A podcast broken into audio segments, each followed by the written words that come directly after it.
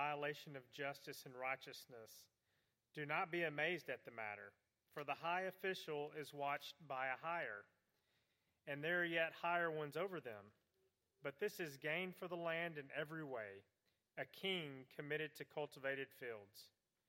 He who loves money will not be satisfied with money, nor he who loves wealth with his income. This also is vanity. When goods increase, they increase who eat them. And what advantage has their owner but to see them with his eyes? Sweet is the sleep of a laborer, whether he eats little or much, but the full stomach of the rich will not let him sleep. There is a grievous evil that I have seen under the sun. Riches were kept by their owner to his hurt, and those riches were lost in a bad venture. And he is father of a son, but he has nothing in his hand. As he came from his mother's womb, he shall go again, naked as he came, and shall take nothing for his toil that he may carry away in his hand. This also is a grievous evil. Just as he came, so shall he go. And what gain is there to him who toils for the wind? Moreover, all his days he eats in darkness, in much vexation, and sickness, and anger. Behold, what I have seen to be good and fitting is to eat and drink and find enjoyment in all the toil with which one toils under the sun the few days of his life that God has given him, for this is his lot. Everyone also to whom God has given wealth and possessions and power to enjoy them, and to accept his lot and rejoice in his toil. This is the gift of God, for he will not much remember the days of his life because God, because God keeps him occupied with joy in his heart. There is an evil that I have seen under the sun, and it lies heavy on mankind. A man to whom God gives wealth, possessions, and honor, so that he lacks nothing of all that he desires. Yet God does not give him power to enjoy them, but a stranger enjoys them. This is vanity. It is a grievous evil. If a man fathers a hundred children and lives many years, so that the days of his years are many, but his soul is not satisfied with life's good things, and he also has no burial, I say that a stillborn child is better off than he. For it comes in vanity and goes in darkness, and in darkness its name is covered. Moreover, it has not seen the sun nor known anything yet it finds rest rather than he. Even though he should live a thousand years twice over, yet enjoy no good, do not all go to the one place? All the toil of a man is for his mouth, yet his appetite is not satisfied. For what advantage has the wise man over the fool? And what does the poor man have who knows how to conduct himself before the living? Better is the sight of the eyes than the wandering of the appetite. This also is vanity and a striving after the wind. This is the word of the Lord. Please be seated.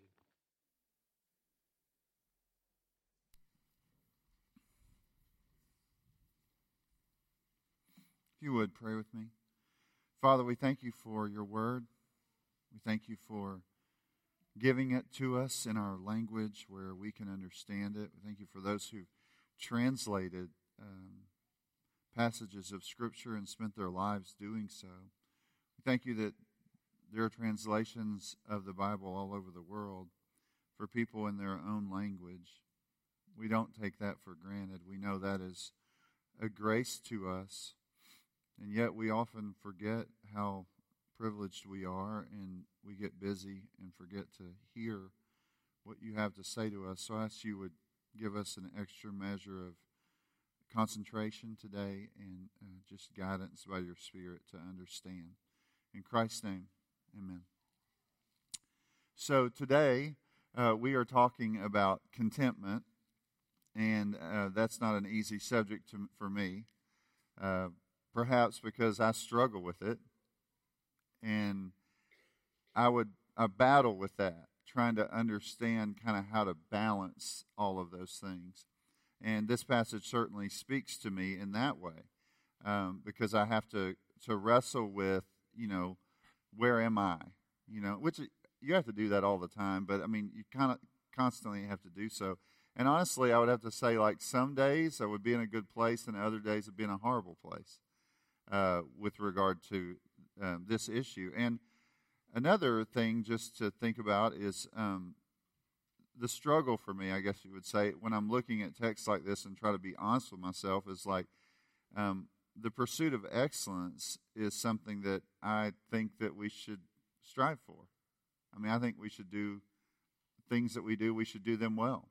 And generally speaking, if you do things well, um, you'll be compensated or, or, you know, whatever for those things, you know. And so you're balancing, even in our culture sometimes, where I think that there's a lot of discussion over people thinking, like, how little can I work? You know, which frightens me. A culture filled with people that want to do as little as they possibly can do. You know, that's kind of scary. And while at the same time, uh, I realize that there's like this wrestling with, like, why are you not just thanking God for what He's given you? So it's a battle. I mean, it's a battle for me because it's, like I said, it's a real thing that I think about and think about regularly and have read about a lot. So hopefully we will do justice uh, to this text and be honest with ourselves and say, you know, this these are hard things. I was listening to a guy uh, in another part of the world not too long ago on a podcast, and he said the American church like really battles with the love of money. And so that's a legitimate thing. And it's not just the uh, like health and wealth people. You know? It's people like you and me that struggle with that in a very prosperous culture. So we just have to be honest and say, okay, these things are hit to the heart of some of us, maybe more than others, and others other people may say, I walked out of there felt like I felt pure as the driven snow. You know, but that's not me.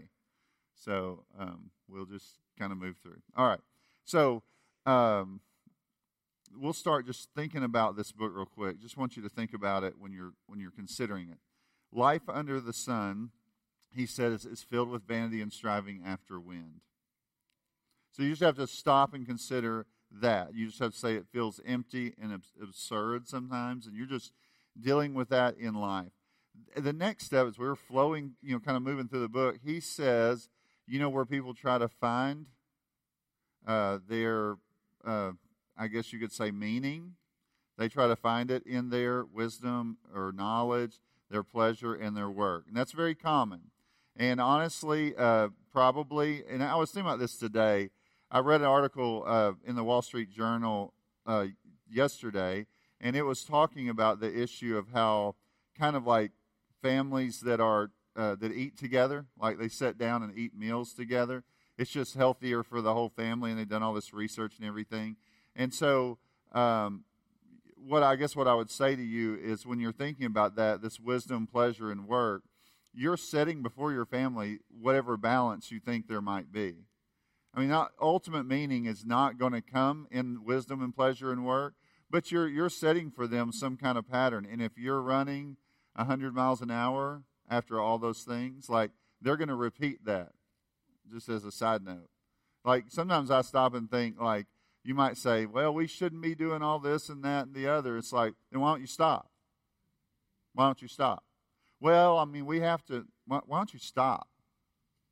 Like, if those things are not ultimate meaning, why are you living as if they are the ultimate meaning? They're not. They are not of ultimate value, so why don't you stop? And slow down and say, I'm going to shift down a gear. We're going to reevaluate how we live our life, you know? So we just have to realize that and see that. And that's, I think, what he's kind of trying to help us see. And ultimately, he says, you know, all of our desires uh, to find ultimate meaning means that there's eternity in our hearts. And you know what? He wants you to get to that place say, hey, there's eternity in your heart so that you can look beyond the sun and see the Lord. And so then, as you move forward in it, you have to say, while on earth, I'm going to see a lot of difficulty and oppression and all those kind of things.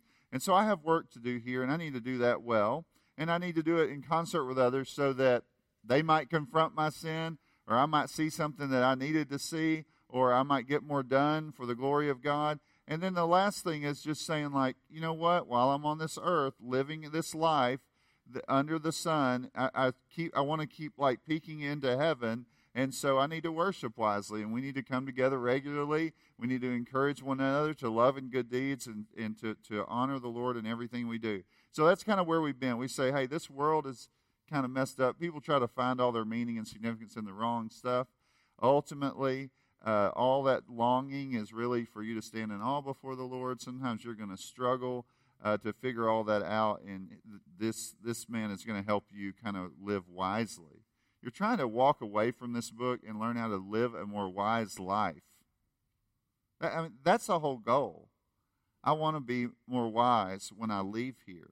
So one of the things he says is an enemy, which he's already says, like you know, talked about this in some ways but an enemy to contentment is the love of money. So if you're not um, rightly contented in the Lord, let's say, a lot of times it will express itself in you pursuing something uh, that you think will great, give you greater satisfaction than the Lord.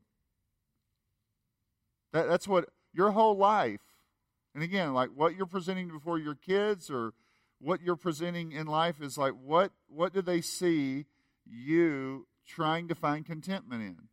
And so, what do you need to lay down and instead pursue other things? And again, it's not, I don't think it means that you won't do anything. I think it's just like they're watching your heart on display and what you give yourself to, what you worry about, and what you pursue, and all that kind of stuff. So, he's going to deal with an issue that is common to man, and common to this man, and common to a very successful man. And so, he says, you know, there are things that can rob you of contentment and uh, one of the things is the love of money. So here's the first step. So I want you to think about this because this, if you look at this text real quick, really help you. Um, if you, uh, and I just can't say what it is. What is it called, Ryan? Yeah, chiasm in the Old Testament. You'll see those. It's like I've read about those a million times. The central part of this text is in 520. So I just want you to look at your Bible and see 520 and say to yourself, that's at the heart of this whole thing.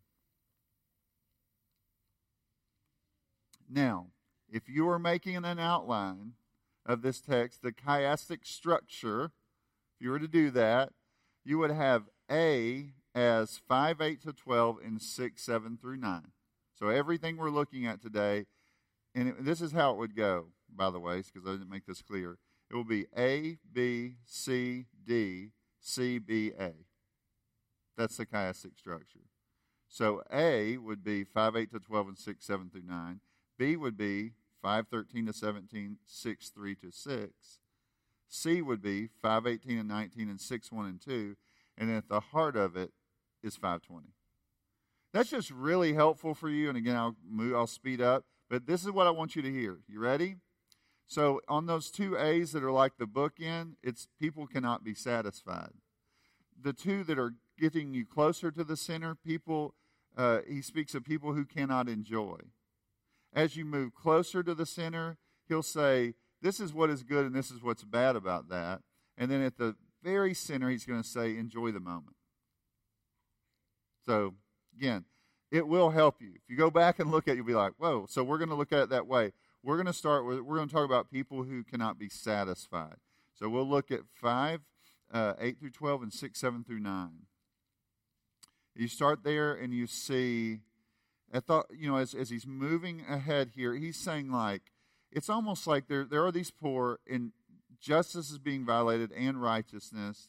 And he says, don't be amazed by that. And this is what he's going to say each one of those officials who have this place of power and prominence and probably wealth, they all have someone over them that's like reaching their hand into the cookie jar. And so it's really hard to weed through and understand. Everybody, the whole system, if you will, is filled with kind of. Uh, a mixed bag of people. So some of you might have spent your time, let's say you're studying government or big business or whatever, and you're like, well, I know that company's horrible. And they're like, yeah, they've given some horrible things. Well, then you go back in and you say, well, what about the ones that are uh, putting the goods in there? And you're like, oh, that's bad. Well, what about the ones who are over there sewing it? Oh, that's bad. And uh, ultimately, you're like, the system's bad. Like, there's people that are bad. It's the same thing with the government. You're like, if you want to blame it on this person, then you say, well, and everybody else is pure. You're like, no. So you start moving through, and then you're saying, like, the whole thing's corrupted. It's kind of that way. Sometimes you'll find, like, for instance, uh, in our culture, people will blame a CEO of a company, and you don't realize, like, the shareholders are after him, the board's after him, the customers are after him, the vendors are after him, the employees are after him, the media's after him, and the government's after him. And you're like, this whole thing's so crazy, and there's so many ways in which you see corruption. It's like a pyramid structure or the mafia of sorts in this kind of thing. He says, it is something you see this and you're like disturbed by it. And you should be. It's just hard to figure out. Verse 9. Now, verse 9, you could interpret it. Wouldn't it be nice to have a great king? That's one way you could interpret verse 9 one that would be uh, committed to uh, creating a good environment for things to grow and flourish. That's one way. Another way to say is maybe is to say, you know, we could have no laws and no government. But that would not be as good as having a government, even if it's corrupted. So that's kind of the way I would see that. I would probably lean more towards that. It's better to have people in authority and things orderly than to not have it. So, again, he's speaking of the love of money, and he's saying there are people being oppressed because there's people in power and making money and having wealth, and people are being oppressed because of that. Just like when the Lord spoke to uh, Israel and said, Y'all want a king? The king will take everything from you. Kind of is what he would say. But anyway, verse 10 He who loves money will not be satisfied with money nor nor he who loves wealth with his income. This is also vanity. So it almost might be as you're kind of flowing through this, you're saying, you know what, as I'm looking at this whole situation, uh, people are never satisfied, and so everybody's kind of moving up in this place, and everybody's taken from others, and no one's really satisfied. And this is a struggle that you see in the world. I met a man one time who said, I was so sick of making money. I just got to where I just got sick of it. Then COVID hit, and I, I had visited with him, and he's like, he was worried to death that he wouldn't have enough, you know? And it was just like one of these kind of battles. And so we know that money worship is something that is something we have to work through and struggle through and really consider. Again, it's not money, it's the love of money that's at the heart of this. And that's kind of where you're balancing. And, that, and here, I think it's important to say this. Some people, and you'll see this in marriage a lot, some people are savers and some people are spenders. Which one has a love of money? Oh, you got an answer? Both can. Or they cannot. I mean, there's, you, you know, but it's, it, the reality is, is sometimes somebody's like, I don't love money. I spend every dollar I have. So you're like, well, that's interesting. You sure have a lot of toys and they cost money. I mean, everything you're doing costs money. So you must like it pretty much, you know? You it's not like the like greenbacks or whatever, you know? Like you don't want to keep them. You just want everything that they get for you. So you could have somebody stuffing their mattresses you know. Somebody like maybe that grew up around the Depression or in that time period. Or you could have somebody, again, that spends every dime they have, and both could be in bad shape. I had a friend who had uh, a good friend that was a founder of a multi-billion dollar corporation. It was a, a, pastor friend of mine that they happened to he happened to be friends a long time when the guy's company was really small, and then it grew and grew and grew. And uh, he said, uh, man, he just couldn't ever, he, every day carried around in his pocket before the internet and all that stuff, a little app where you can find out how much you're worth.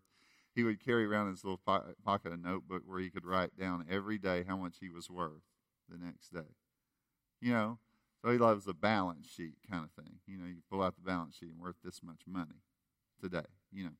And so um, it, it's one of those things where this guy, I don't think oppressed the poor, but he just kind of had a money problem. Money is that way, it can do that. And so, again, we're trying to say you're trying to find meaning in life. A lot of people try to find meaning in the things that they have or possess or the wealth they've obtained or the wealth they want to obtain. You could be the poorest person in this room and still have a problem with money. You know? So I think that's just important kind of to understand and to think about when you're looking at this. So we um, want to see some uh, one pro- a couple of problems, and we'll kind of keep moving. Hopefully, uh, a couple of problems here. One is when you have uh, like this love of money, and you let's say you grow your wealth, you have more people to feed. That's one problem. And what does that mean? Uh, I remember going uh, to Paris, and, and I was at the Louvre, and you go in and you're looking at um, Napoleon's kind of dining table like that. I got to do that one time. You go there, and there's like, I remember immediately because my mind runs to numbers, you know, it's like 50 people could sit at that table. He didn't start out with 50 people eating at the table, he started out with feeding himself, you know? But then it grows because there's more stuff to do. And the more stuff to do, the more people you need. And the more people you need, uh, the more mouths you have to feed. And really, you're all eating from the same trough. The only thing you really can do as an owner is say, I own the trough. But you're like, yeah, but everybody's eating out the trough. You know? And you might say something like, uh, you just have to, to think about that. So, John D. Rockefeller, uh, I read a book one time that's a massive volume about him, but he, um, he, uh, one of the things that happened was he was like, he, he was really sound of sound mind making the money. It was like post making the money that gave him a mental breakdown. You know why? Because he had a staff of like, I don't know, six, eight, or ten people that just took all the envelopes that came in of people that needed stuff and it got to where he just couldn't handle like it was so overwhelming. He did. He had a breakdown. He retired at like 40 or something. But but it was like what to deal with all those things. And so again, that's kind of what he's saying. That's one issue. Another thing with someone who really loves money and building wealth or whatever, one he's always thinking. Again, he doesn't realize everybody's going to eat from the same trough, so he thinks maybe people are stealing from him. You know what I mean? So he's just all the time worried about somebody stealing. Another problem is that they're that you're never satisfied. And what he's saying is, it's like he's in, in 6, 7 through 9. Now you move there. He's saying you're just never satisfied. Again, another John D. Rockefeller thing was once in an interview, um, they asked him how much money is enough. And you know what he said? A little more than I have. Just a little bit more. And so some of you may have set goals for your life, where you would be financially. You get there, and you always seem to find a way for the goal to get bigger. You know? Because there's so many things that could go wrong, so many things you need to do. So that's uh, that's one thing, and you're looking at that. So we're saying some people can't be satisfied. Another is some people cannot enjoy it. Because once you get in the habit of doing that, you just can't enjoy it. So 513 through 17 and 6 3 to, to 6. That's, that's where we're at now. We're going to look at both of those sections. This is a grievous evil. The, the one thing he says is there's a guy that has so uh, pursued, I guess, building his wealth um, to his own hurt, like in a sense of like he's given everything to building his wealth. And then, because he wants to grow his wealth, he always bets the farm. So he bet the farm that last time and he lost everything. So he couldn't enjoy like that God had given him good things and that had blessed him, you know, immeasurably, let's say. And so he bet the farm one more time, and guess what? He lost. That's kind of the picture. And then he had nothing to give his son. Now, here's the thing in our culture, it's not as big a deal that I give my three sons anything because I expect to help them, like encourage them, get your education, go to school. You can go work out in the world and make a living. I don't have to do anything for you for you to make and, and have a really good life. In this culture, you lose, uh, which would primarily be tied to land, you lose the land, then um, you're going to lose everything. Basically, your child would become an indentured servant. So this person dies in frustration and darkness and illness and anger. 6 3 to 6, another example of people who cannot enjoy it. Or if it, you know, not this man particularly, but it's like someone has a hundred kids, which I'm like, that would be hard to enjoy. A hundred, but in this, uh, be like, how do I take them all to practice? Be like, uh, you take them all to work, you know, like you buy a farm and put them to work. But the deal is, is the benefit of that is having a hundred kids. You got a hundred workers. That's one way you can think about that, and the ability to be able to like provide them all with like good work to do is kind of a cool thing. And so both of these things would be like it's of the highest honor. Having a large family required large flocks, but they got to take care of them, and so all that was good. So I think it's uh, this person, um, even if he were given all that he was given, or even if he was given th- a thousand years twice, he just can't enjoy what he's been given. And so he's always grumbling about his life, even though he would be blessed immeasurably. So there are people that cannot be satisfied, people that cannot enjoy things. And so then he kind of comes to this summary place of like, here's what's good and bad. So look at this 518 and 19 and 6 1 and 2. He says, Behold, what I've seen to be good and fitting is to eat and drink and find enjoyment in all the toil. This is the good, which one toils under the sun few, the few days of his life that God has given him, for this is his lot. Everyone also to whom God has given wealth and possessions and power to enjoy them and to accept his lot, enjoy and rejoice uh, in his toil, this is a gift of God. So, what is he saying? He's saying, like, um, you could have all the stuff and not have any joy. You could be robbed of that because you loved money more than loving God and loving the gifts that He's given. Loving God and enjoying Him for what He has done in your life. But this person who gains wealth, whatever means like God gives him wealth or whatever, he could like actually enjoy those things. He could rejoice in God for what he had done. He could sit down at a meal and eat something wonderful or go out and do something and see a sunset and see the land he had been given or the food he had been given or the family he had been given and just all the things that God had done and just be thankful. Just like gratitude fills this person's heart. Like that's really a good thing. That's what he's saying. That's a good thing. Here's the bad there is an evil that I've seen under the sun, and it lies heavy on mankind, a man to whom God has given all these things. He doesn't lack anything he could desire, but he's not giving him the power to enjoy it. And so a stranger has to enjoy it for him. He just can't enjoy it. He just worries himself to death over it. He works himself to death. It's just like he cannot enjoy. And this is a vanity and evil. And so he says, here's the good, here's the bad.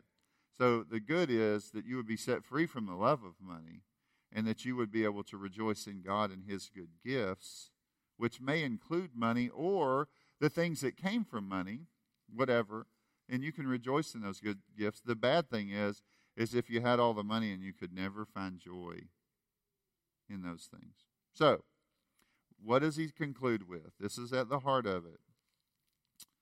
Enjoy the moment. Now, this is the dream of what the kind of person that you could be and strive towards. For he will not much remember, verse 20, 520. For he will not much remember the days of his life because God keeps him occupied with joy in his heart. Now, what does that mean? He doesn't have to look back and say, well, those were the good old days. He is so overwhelmed with the joy of the Lord and his bountiful blessings towards him. Gratitude so is so filling his heart that he's not looking back to the past. He is looking at the present with joy in his heart, with thanksgiving in his heart. And maybe you've met people like that. There, there was one uh, uh, older friend that I had, and he wasn't like a wealthy, wealthy man, but he was just, I felt like he was always looking to the future and saying, it, there was a lot of gratitude and a lot of hope and a lot of j- joy coming out of his mouth. Even at like 90 something years old, he couldn't do anything. But he looked forward to the future with a lot of hope and happiness. And he wasn't a foolish man, he was a very educated man. He was educated about all current affairs.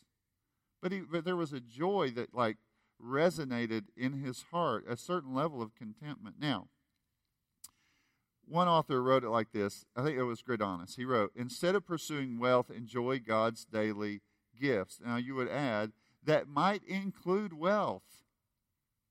Just enjoy those things. That does not mean you're idle. Doesn't mean you're not working. It doesn't mean you're not industrious and figuring out ways to do that. It doesn't mean any of that. But just for the sake of like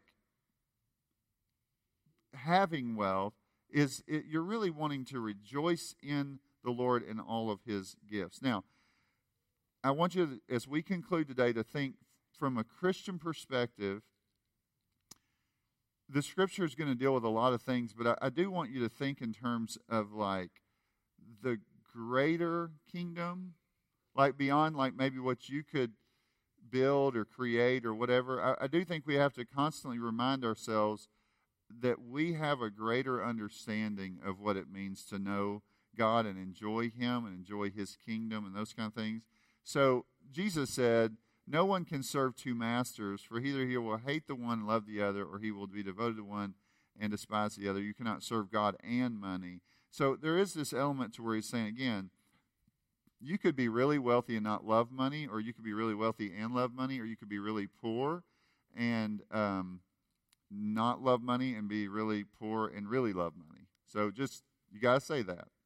And you have to say at this at the heart of this thing, he's saying like serve God first. Put him first. Do not build your life in this present world and try to find your ultimate meaning here. It will ultimately lead to not only frustration, but in an ultimate sense, if that's what you love more than anything, it is your God so it will lead to damnation. Matthew 6, 32 and 33. For the Gentiles seek after these things, and your heavenly Father knows what you, that you need them all. But seek first the kingdom and his righteousness, and all these things will be added unto you. Um, Philippians 4, 12 and 13. I know how to be brought low, I know how to, be, to abound. In any and every circumstance, the Apostle Paul says, I have learned the secret of facing plenty and hunger, abundance and need, I can do all things through Christ who strengthens me. Philippians 4 4, rejoice in the Lord always. Again, I say rejoice. So find your joy and contentment in Him, and then uh, whatever He adds unto you, like like use that to the glory of God. Rejoice in His blessings, and I would say even like serve others with those things. Some of you, like today, would say, I don't really love money. Go to work every day, same job, did it for 30 years. I don't spend more than I need, blah, blah, blah, blah. And be like, yeah, but when's the last time you gave? Oh, well, I mean, there's never enough for that. It sounds like your treasure is not the Lord.